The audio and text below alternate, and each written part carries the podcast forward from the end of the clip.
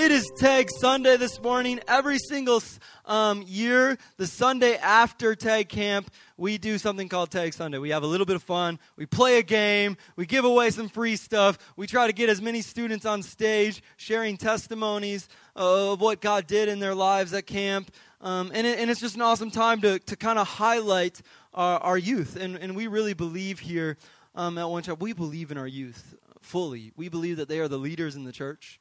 We believe that they're the ones who press the Spirit of God forward. You know, I believe fully that they, they lead worship from the front row, you know, in each of the campus. You go to any church uh, at One Chapel, any, you know, Austin, Kyle, LT, Liberty Hill, it doesn't matter. The, the youth are the ones who are sitting in the front row, and they're the ones worshiping harder than everybody. And, and I think it's so amazing that we're a part of a church that does that. Um, and, and, and we went all out for Tag Camp.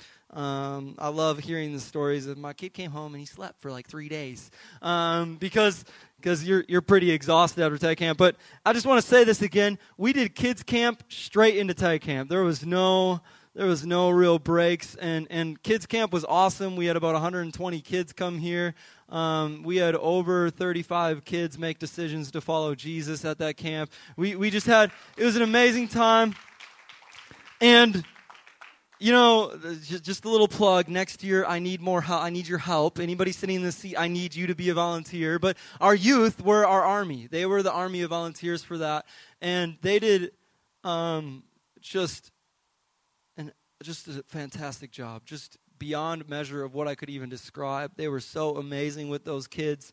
Um, but then, you know, they don't get much rest. They have to turn right around and go to tag camp and have this super exhausting, amazing experience with God. And and these last two weeks have, have fully been the proudest moments of my life when it comes to ministry. I've been so proud of these students, the decisions that they made, um, the way that they led, the way they composed themselves. And I think we are so incredibly gifted here and blessed at One Chapel Lake Travis with an amazing core of youth who, who want to run after Jesus with everything that they are. And, and, and, and I, I believe that wholeheartedly. I'm so proud of our youth.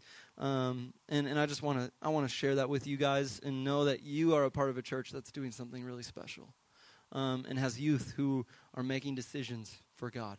Um, and one of the you know one of the craziest times of Tag Camp is that last night we do something where where we pretty much ask kids if they want to be baptized in the Holy Spirit. And you know we had we had about 15 kids from from this church um, be baptized in the Holy Spirit and uh, there's been testimony after testimony of parents who are like, What happened to my kid?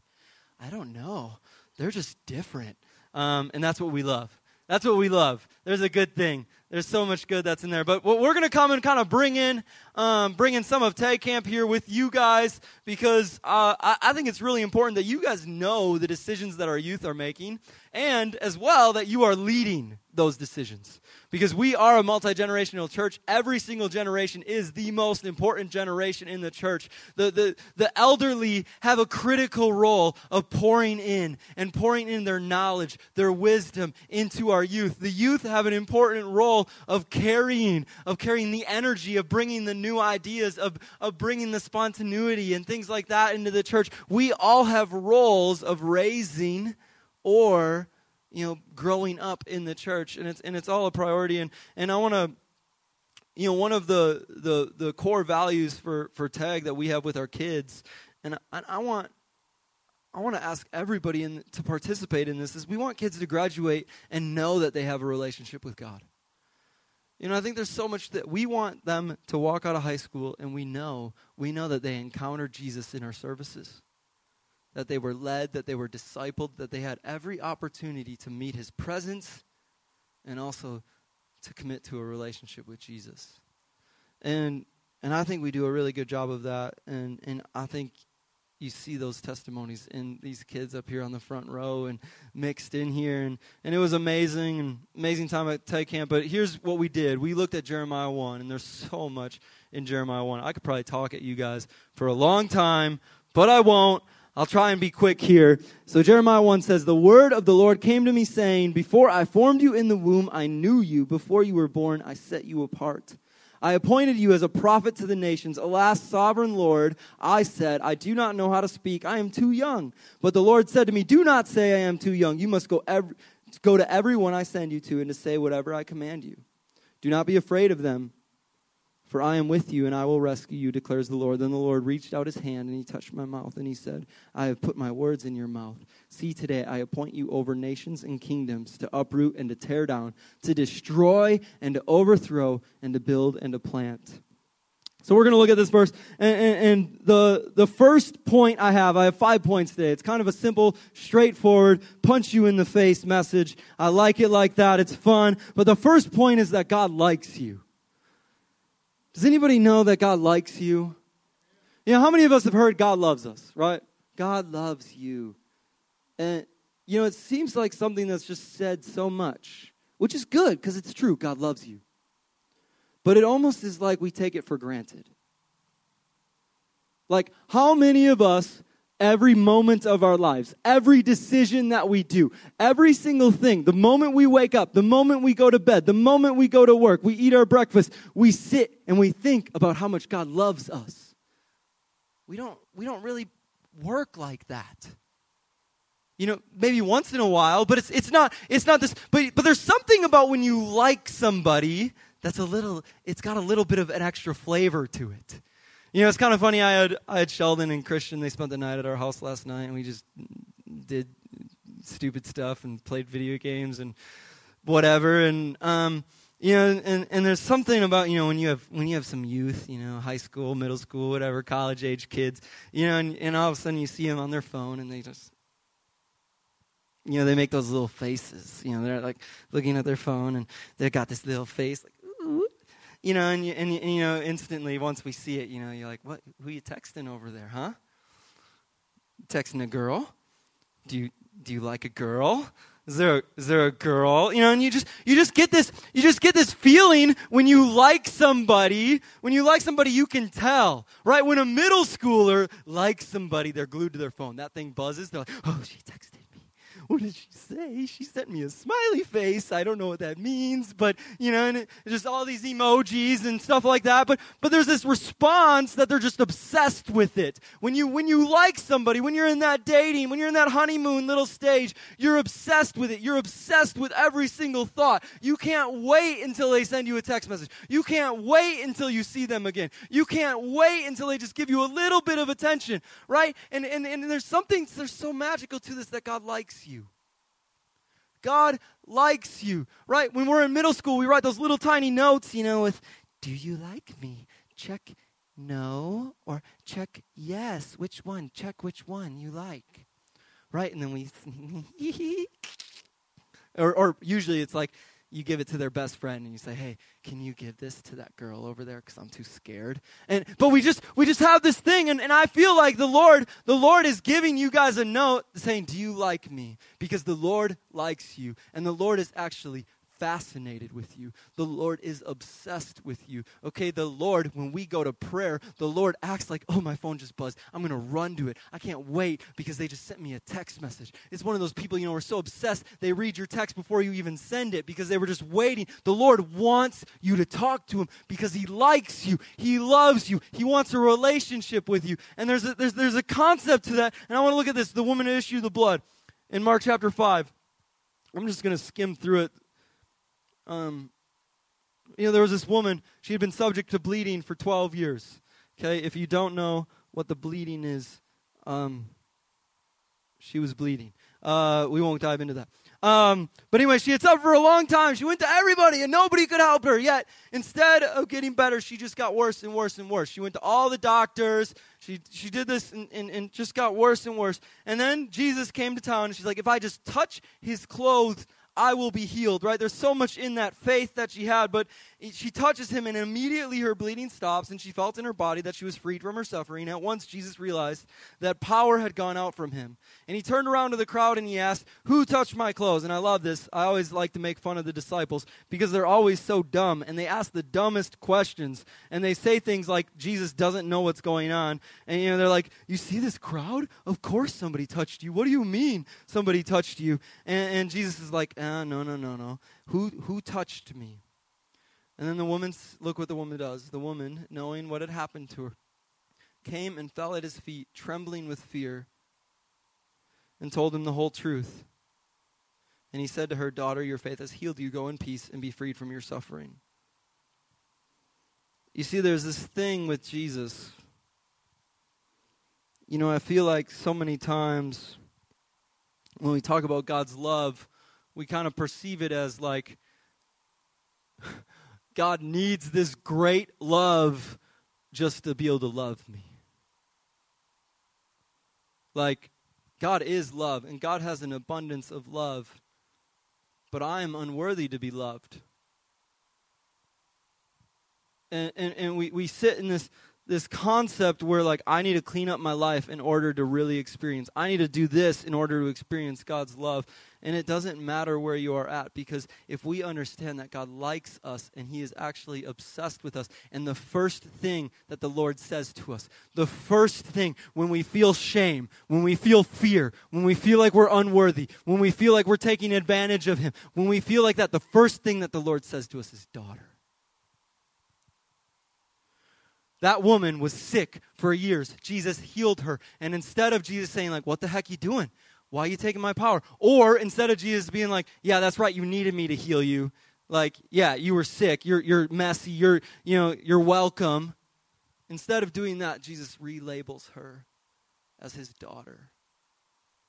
He re- relabels her as her rightful place in the kingdom of heaven. He says, daughter. The Lord likes you. You know, Haley and I haven't had the blessing of being a, a, parent yet. We have puppies, and, and I think that's like the world to me. But people with kids tell me it's not that special. Um, I say you're a liar, but that's okay. Um, but there's something about you know when you see when you talk to a parent who has a baby. Now you know babies are not always the cutest thing in the world, okay? And and babies do nothing for you, okay? They poop they pee on you, they puke on you, they steal all of your sleep, and they make your life literally miserable for way longer than you want it to be miserable. Way, way longer. Yet you ask that parent, they love their child so much. That child does nothing, it's doing nothing for the parents in those moments. It, all it is doing is stealing from the parents. But yet, but yet, those parents love that child more than anything in the world. Those parents call that child daughter. They call that child son. And the Lord looks at you the exact same way. It doesn't matter where you are at, it doesn't matter what you are doing, it doesn't matter in your walk. God likes you, He loves you, He calls you by your true identity, which is daughter or son of the King. That's the first thing. God likes you and He wants a relationship with you. The word of the Lord came to me, saying, Before I formed you in the womb, I knew you. The Lord knows you, not by what you think. He knows you as daughter or son. God delights in you. Number two, there's a personal decision to be had, right? Jesus writes you a note. He says, I like you. I think you're cute. What are you going to check? There's a personal decision, and I, I, think this is probably the e- you know one, the easier. We're going to talk about two decisions today. The easier of the decisions, right? John 14, 6, Jesus answered, "I am the way, I am the truth, I am the life. No one comes to the Father except through me." Romans 10, 9 through 10 says, If you declare with your mouth that Jesus is Lord and believe in your heart that God raised him from the dead, you will be saved. For it is with your heart that you believe and are justified, and it is with your mouth that you profess your faith and you are saved. There is a decision that we need to make. There is a response to Jesus that we need to make that only you can make, and it's a private decision in you.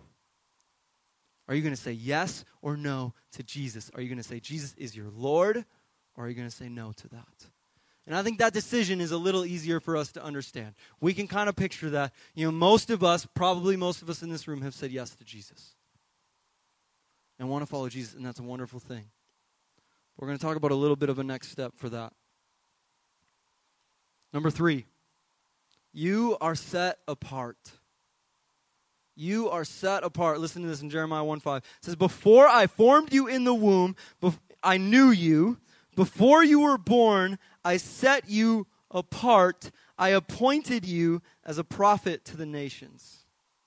So, what does that mean? Exodus 19, 5 and 6 says this Now, if you will indeed obey my voice and keep my com- covenant, you will be my treasured possession out of all the nations. For the whole earth is mine, and unto me you shall be a kingdom of priests and a holy nation. These are the words that you are to speak to the Israelites. Listen, the Lord, the first time we see this idea of being set apart was with the nation of Israel, when the Lord set apart the nation of Israel to be his people. And you know, there, there's this concept in being set apart that you are set apart for a reason. Listen, the Lord did not set the Israelites apart for them to be in a different world. He didn't set them apart to like set them aside, like, hey, you're just going to go live over there. The Lord set them apart. He chose the nation of Israel to be the carrier of his presence. He chose the nation of Israel to go into the world and to show what will happen when God is on your side. He chose them to say, hey, if you have freedom, if you have the life, if you have the joy of the kingdom of heaven, and you're a nation that operates in this, you will look like the nation of Israel. So that the nation of Israel can be a light to the rest of the world, so that everybody else in the world can see that I am God and that they can come and find him. And this is what the Lord has set you apart. The Lord has set you apart, each and every one. He has set you apart before you were even born so that you can go and be a light to the world. He has set you apart so that when you go into your workplace, people will see you as something different. And if you take it even further, this, you, if you look at a world of darkness, if you have a dark room and you bring a light into a dark room, the light is set apart. It is different than the darkness. No matter where that light goes, it cannot be covered up because it is the light in the darkness. We are called to be the light in the darkness and be set apart to make a difference in this world. The world should know that we are Christians by our actions. The world should know who we are because we are set apart by the King. And here's that second decision in number four it's a public decision. And I think it's this public decision that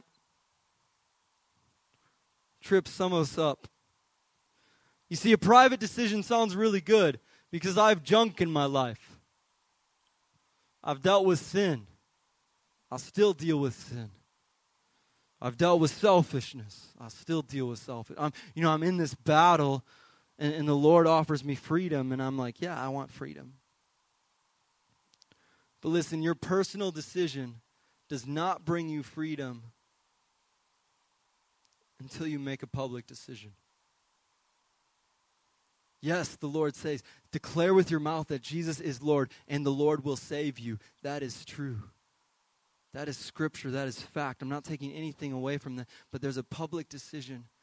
Because you know, I, I call it being pinched in the middle because a lot of us want to make this private decision. You know, we make it in our homes, in our bedrooms. You know, in the private, I'm a Christian. In the private, I believe in Jesus. But then I go out into the world and I do whatever I want. I go to work, I say what I want. I go to school, I do what I want. And, and in the public, I'm kind of living this half life. And because I'm living this half life, I'm still dealing with problems the exact same way as the rest of the world. Nothing that the Lord has set me apart to do am I doing so I'm stuck in the middle and I'm trapped in this and I'm experiencing the same death as the person next to me, even though Jesus says I'm saved. There's an idea of when we don't make the public decision that we stay in bondage. I want to tell you guys a story. When I was in college, I worked for a logging company. It was pretty fun. I got to chop down trees and do stupid stuff. And, um, you know, most of my job was working on this big giant machine. It had a six foot chop saw blade on it. It had like 177 teeth on it that were like this big, you know, just this huge giant saw. If you can imagine, literally the saw was bigger than me because I'm only 5'10. So it was, it was a six foot saw. And it was this big machine. You'd put a whole tree on the machine. It'd run down a conveyor belt and you'd chop it up into little pieces on this saw. And it was pretty crazy. And that's most of what I did. And literally, you're, you're sitting there, you have this little tiny piece of fiberglass. Um, and then a six foot saw. Like if I wanted to, if I held my hand out like this and brought the saw down, it would cut off my hand. You know, thinking that would probably be the way that I would get hurt at this logging job because that was what I did most of the time.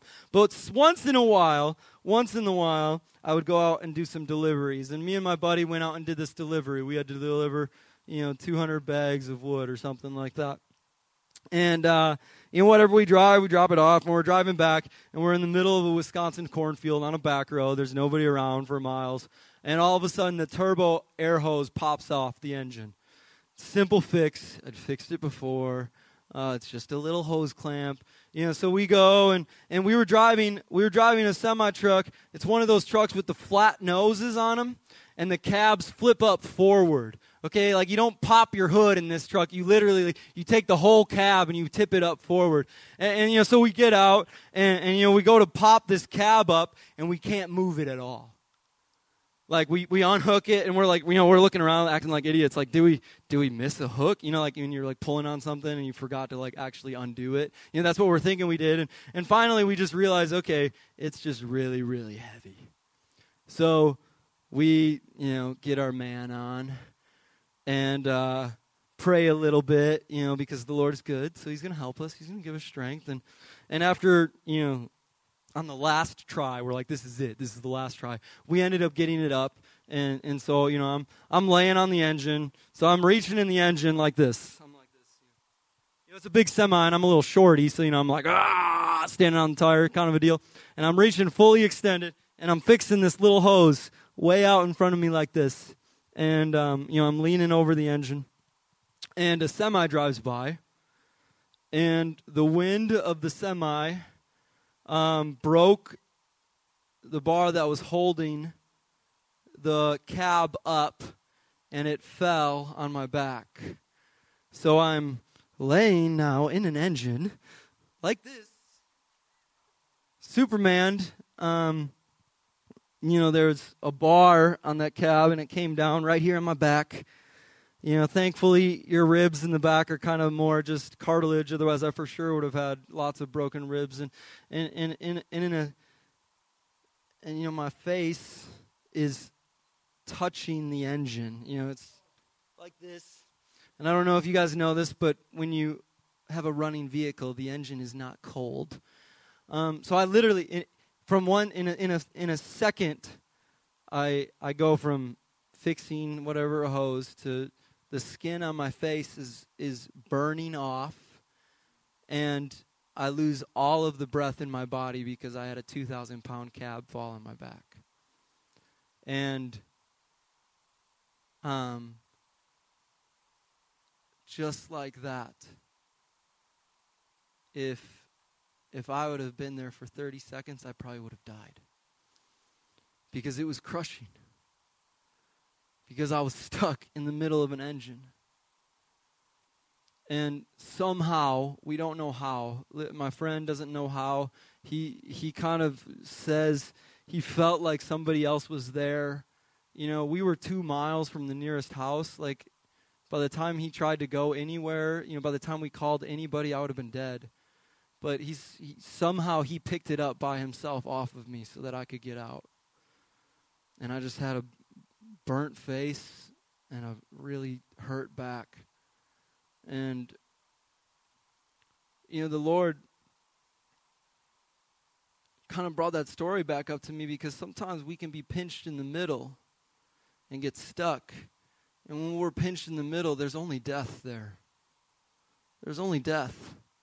So if we have this private side over here where we're like, yeah, I'm privately a Christian. I want to be a Christian. I want to be in that atmosphere, but then we're stuck in between public. We can't actually go out. We're just going to be experiencing the same death because we're stuck. We're stuck. Community is so critical. We need to make public decisions to follow Jesus because if I was by myself in that moment, I'd be dead but I had somebody else who could come into the process and to pick me up. Community is so critical. It is the thing that moves our faith forward. You know, community is encouraging, community is fun, community attracts the Holy Spirit. When we gather together to worship in community, it attracts the Holy Spirit. Where two or more are gathered, I am there. The Lord is with us when we are in community. That's why church is so important. You can't do this without church. You can't do these things without a small group. You need to be with other believers. because we need to be making the public decisions. And number four, community fosters love. You can't love somebody if you're not around anybody else, and you can't be loved by somebody else if you don't ever go there. Community fosters love. And the first step to this is baptism. The first step to walking into your community with Christ is to become baptized. baptized. Listen to this in Matthew 3:13.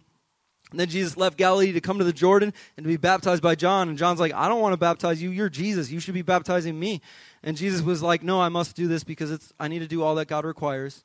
And then John baptized Jesus, and as Jesus rose up out of the water, the heavenly realm opened up over him, and he saw the Spirit descend out of the heavens and rest upon him in the form of a dove. And then suddenly the voice of the Father shouted from the sky, saying, This is my Son, whom I love, and my greatest delight is in him.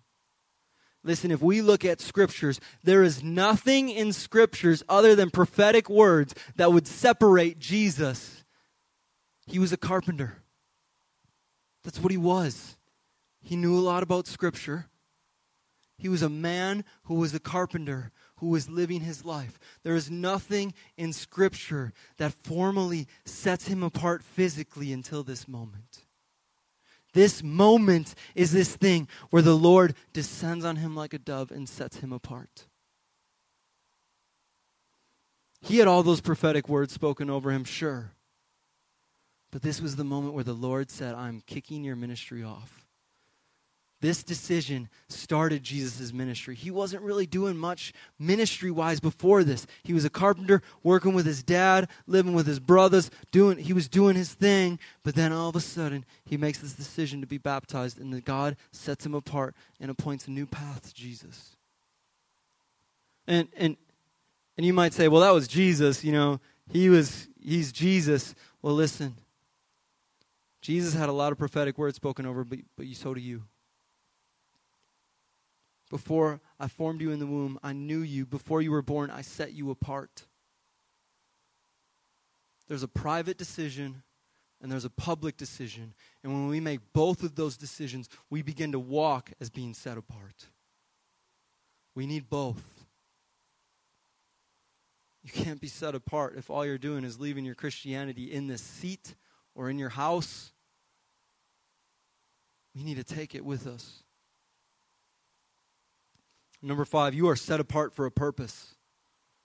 You are set apart for a purpose. Listen to this in Jeremiah 110. See, today I appoint you over the nations and kingdoms to uproot and to tear down, to destroy and to overthrow, to build and to plant.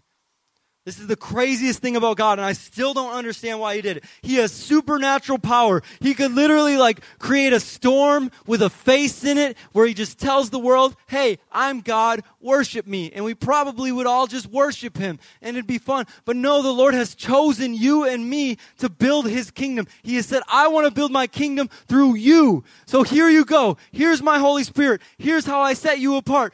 Go, I am choosing you. And I don't understand why he does that, but he has chosen us. And listen, there's there so many times I've heard as a pastor, if God is so good, if God is so strong, if God loves us so much, then why doesn't this world look any different? If God loves the people in this church so much, then why doesn't the Lake Travis area look any different? And here's the deal because people don't like off brand stuff. Okay, the Lord has asked everything of you, and when we come short of what the Lord has asked of us, it is something that is off brand. Does anybody like anything that's off brand? Okay, my wife this morning, I opened up the cabinet. I was all excited. She got Lucky Charms. I was thrilled. It was Lucky Charms. I opened up the box. The box on it says Frosted Flakes, flakes and Lucky Charms. I'm like, what? It wasn't what I was expecting.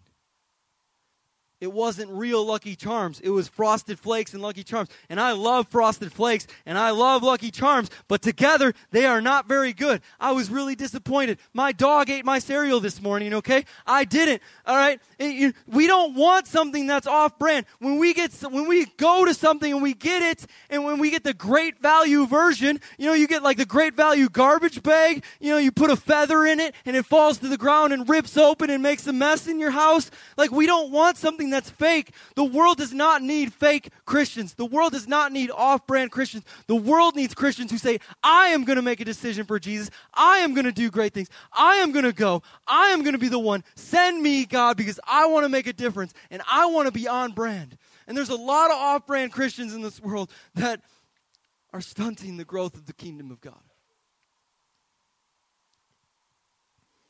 Here's kind of the last thought I want to leave with you guys.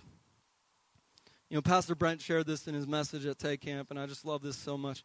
It's not about doing great things for God because this message is very easily took as like, hey, you're not enough right now. Like what you're doing with your life is not enough right now. You need to go become a televangelist. You need to get a million followers on Instagram and start making a difference. You know, you need to grab a sign and go out to this corner of 71 and start sharing. You know, you need to do these things. You need to make a decision to be great. You need to find a way to take your average life and do something great with it. And that's so many times that these messages are preached like that, and it does so much harm because so many times we say, Lord, I want to follow you, but then we don't see the great steps. It's not about you doing great things. This is such an important thing. It's not about you doing great things because if you do great things, you just become great. And God doesn't ever get the glory. What the Lord, the Lord is not asking you to do something crazy and to do something just ridiculous and to become somebody that you're not. What the Lord is asking you to do is He's asking you to do things for a great God. It's not about doing great things for God, it's about doing things for a great God. And listen, this is why this message is built on two decisions a private decision and a public decision. Because if we make a private decision to follow Jesus and we act it out publicly and we say to our friends, when we go to work, we are a Christian. When we go home, we are a Christian. When we go to the store, we are a Christian. When we drive down 71, we are a Christian. When we begin to live a public Christian lifestyle, the Lord builds his kingdom through us. He's not asking you to be something great, asking you to be something that He didn't create you. He said, I set you apart to follow me and to obey me and to make decisions every single day so that I can build my kingdom through you. And what the Lord says, the Lord says what He's going to do is He's going to uproot kingdoms. He's going to tear them down and He's going to build up new ones because I've chosen you to do that. And it, it's, it's all in a decision. It's all in a decision. The Lord gave me these two words fortify and expand this week. We are called to fortify and expand His kingdom through our decisions. The first decision is I will follow Jesus. That's my decision. I'm choosing to follow Jesus. I'm going to fortify my walk with God. I'm going to do it. And the second thing is expand. I'm going to follow Jesus, not just in my room, I'm going to follow him publicly not just in these seats. I'm going to follow him publicly. We are called to fortify and expand his kingdom, and all you have to do is begin to make decisions for Jesus. The little things, begin to do things for our Lord, and let him build his kingdom through you.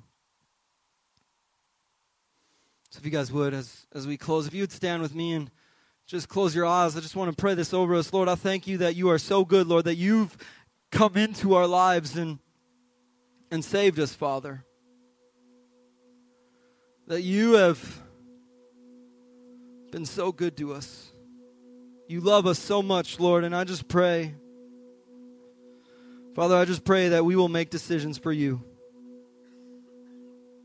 Lord, that we will take your word, that we will take our relationship with you, Father, and we will say, I will. I will worship you. I will follow you. I will obey. Lord, because when we make simple decisions to follow you, Jesus, you do great things through us. So, Jesus, I thank you that you are so good to us, Lord, and I pray for each and every one here that we will make decisions this week. We will make decisions this week to build your kingdom we will make decisions to build your kingdom. You know, one way of a public decision is, is through communion. It's a, it's, a, it's a decision to partner with Jesus in the body of Christ. He sits at the table and he invites you to the table and he says, Hey, take this bread, take my body. You know, so we're going to participate in communion here as we close in this last song. And And I also don't want you guys to miss the words to this song because this song is is all about, you know, hey, if the world sings of the beauty and the splendor and the glory of God, I will too. I will worship you, God. So let's make that decision here this afternoon. So, the way we do communion is one chapel. We have open communion. You don't have to be a member. If you believe in Jesus Christ as your Lord and Savior, we'd love for you to partner in the Lord's Supper. We'll start in the front, we'll exit through the middle. So, each side will just circle around back to their chairs. And you guys can take communion, take the bread, dip it in the cup, and take it as you please. And then just participate in this worship of declaring the goodness of God and declaring that I will follow you, Jesus. I will follow you, Lord. So we just declare that, Father, I will follow you. I will follow you everywhere I go. In Jesus' name.